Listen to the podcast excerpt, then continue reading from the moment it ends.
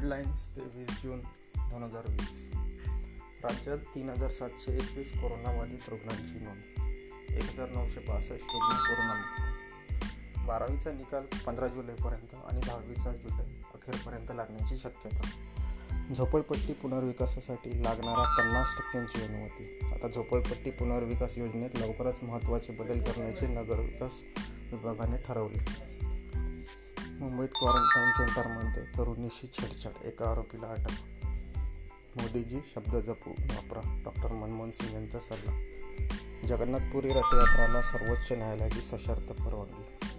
नागपूरच्या गोरेवाडा रेस्क्यू सेंटरमध्ये नरभक्षी केटी एक वाघाचा अचानक मृत्यू.